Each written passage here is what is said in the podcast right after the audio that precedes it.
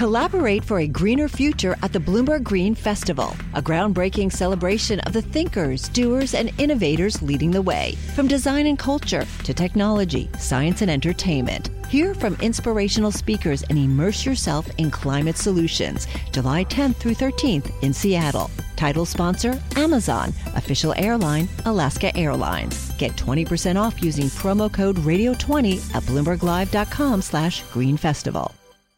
And now, turning to the Volkswagen settlement, Loretta Lynch is ending her tenure as Attorney General with a bang in a landmark settlement with Volkswagen.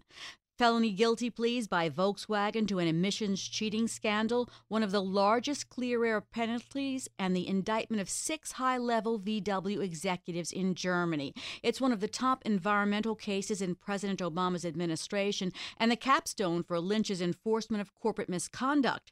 Lynch said that in a 10 year conspiracy, Volkswagen sold hundreds of thousands of cars that were spewing harmful nitrogen oxide into the atmosphere up to 40 times above the legal legal limit.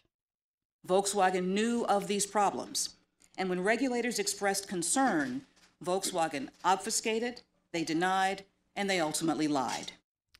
The agreement requires the German automaker to pay $4.3 billion in penalties and to submit to compliance monitoring. Prosecutors detailed an elaborate scheme inside Volkswagen to commit the fraud and then cover it up, with at least 40 employees allegedly involved in destroying evidence. Here we saw a company where this knowledge and, and the choice that they made went to the executive level, and that did set it apart from other companies. U.S. prosecutors are still investigating just how high up the corporate ladder the scheme went, and Lynch held out the possibility of charges against more VW executives. Our guests are Erik Gordon, professor at Michigan Law School and the Ross School of Business, and Anthony Sabino, founding partner at Sabino and Sabino. Erik, the Justice Department has been criticized for many years for not holding corporate leaders accountable for corporate crimes. Here, one of VW's highest level executives executives was indicted along with five others. Is this a major breakthrough just as the Obama administration is ending? You know, I think the timing's not a coincidence. Uh, people are leaving, and they're uh, they're good people, they're well-intentioned people, and they've really been stung by the allegations that they're softies. So they don't have a lot of time. now it's just a few days. Um, but what we've seen in the last few months is uh, attempts to sort of rehabilitate the reputation, a reputation that might have been sort of unfairly given to them. Um, you know, it's it's interesting that uh, it's happening just now, um, uh, just in time for another administration to come in. So who knows what it signals? Um, but I, you know, uh, I, I know I, I don't know the attorney general, but I, I know people in the administration, and, and, and they've taken it quite personally. They've really been stung um, by the criticisms, including uh, by criticisms I've leveled. Anthony, in this uh, plea agreement, Volkswagen, uh, as I understand it, uh, admitted that its employees agreed to deceive both regulators and customers. Uh, c- can we look at this as Volkswagen has sort of, uh, you know, uh, given up its employees in this case in order to, to cut a deal?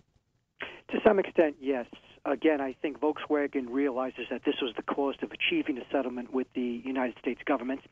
I have no doubt that uh, Attorney General Lynch, she's always been known as a hard charging, uh, very thorough litigator, both in private practice as well as in her various roles at the Justice Department as U.S. Attorney prior to, prior to being the AG. Uh, that they demanded this as part of the bargain. And uh, again, uh, allegations which now t- appear to be admitted to, uh, thereby becoming facts of a sort. Uh, there seems to be very little doubt that these folks did what they were accused of, and Volkswagen uh, viewed it as a necessity uh, put upon them.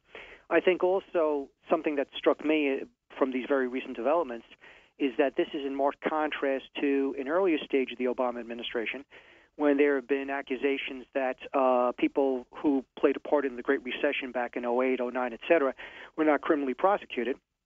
But again, as I've always said, uh, it's not a crime to make errors in judgment. It's not a crime to be stupid, et cetera, et cetera. And that was a large component of the Great Recession.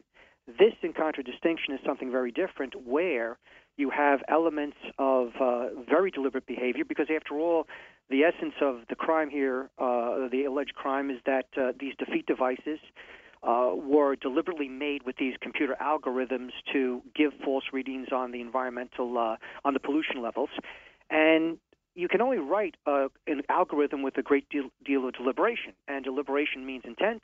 It means malice, and apparently the government had enough there to convince Volkswagen to plead guilty as an entity and to, as you said, uh, give up its own people who participated in that conspiracy. So, fr- from that point, Erik, this settlement is the largest criminal fine imposed on an automaker. It's almost five times what GM paid and four times what Toyota paid to settle their cases.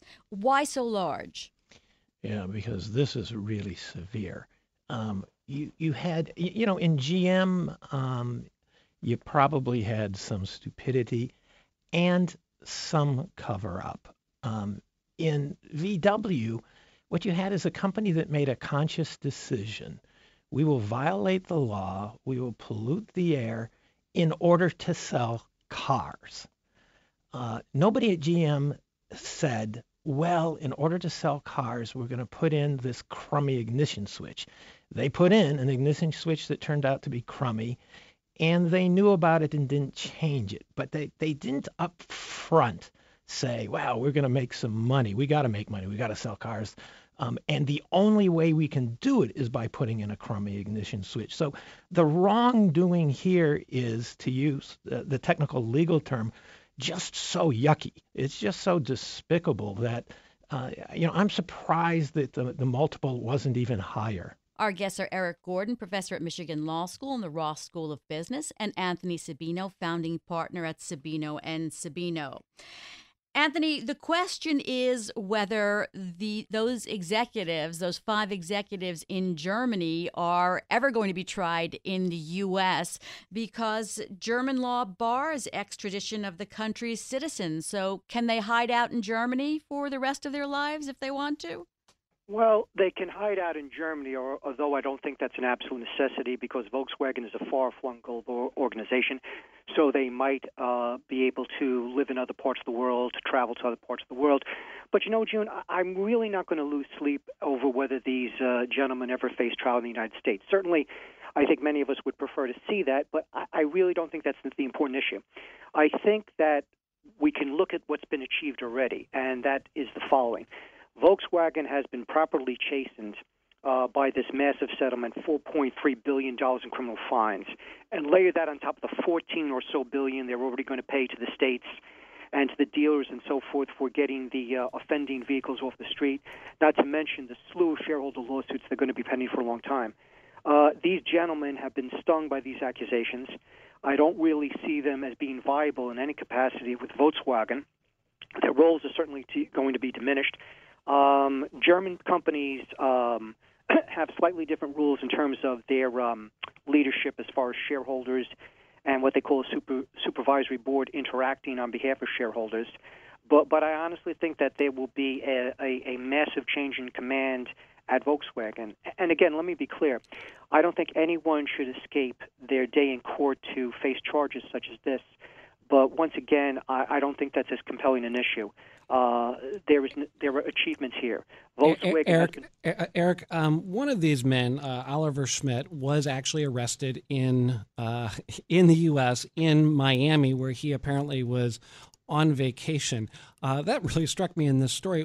Was that as bad of an idea as I thought it? As I think it is for him to have uh, gone vacationing here in the U.S. with this probe hanging over him. I, you know, I, he wouldn't have done that if he were my client. I, I mean, I mean, for one thing, none of these people are going to take their their grandchildren um, to Disney World. Um, and you know, there are certain countries uh, that if they travel to, they they, they could be extradited uh, if they go to the wrong country. Um, I, I, have a slight disagreement with Anthony in that um, uh, you know, Volkswagen is is paying a lot of money, and it's and it's having it's creating real problems for them. Uh, it's it's not clear that they're going to have enough money to finance, you know, moving to electric cars without raising more capital. So it's a real problem for Volkswagen. But Volkswagen never makes decisions. Chrysler doesn't make decisions. Pfizer doesn't make decisions.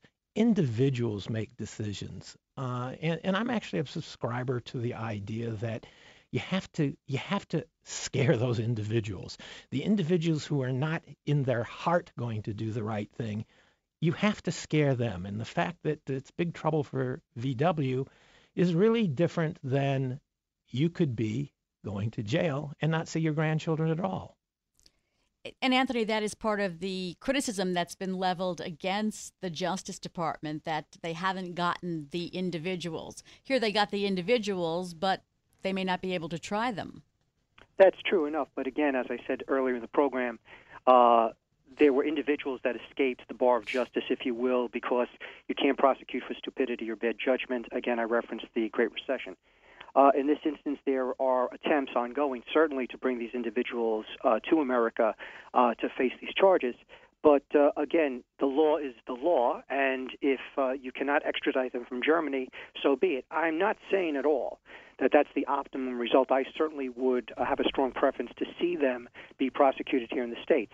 Thank you, Erik Gordon, professor at Michigan Law School and the Ross School of Business, and Anthony Sabino, founding partner at Sabino and Sabino. Coming up on Bloomberg Law, Eric Holder is taking a new role. He is going after gerrymandering and looking forward in today's discussion with uh, other Democrats of what to do. This is Bloomberg. The countdown has begun. This May, a thousand global leaders will gather in Doha for the Qatar Economic Forum powered by Bloomberg, held in conjunction with our official partners, the Qatar Ministry of Commerce and Industry and Media City Qatar, and premier sponsor QNB. Join heads of state, influential ministers, and leading CEOs to make new connections and gain unique insights. Learn more at QatarEconomicForum.com.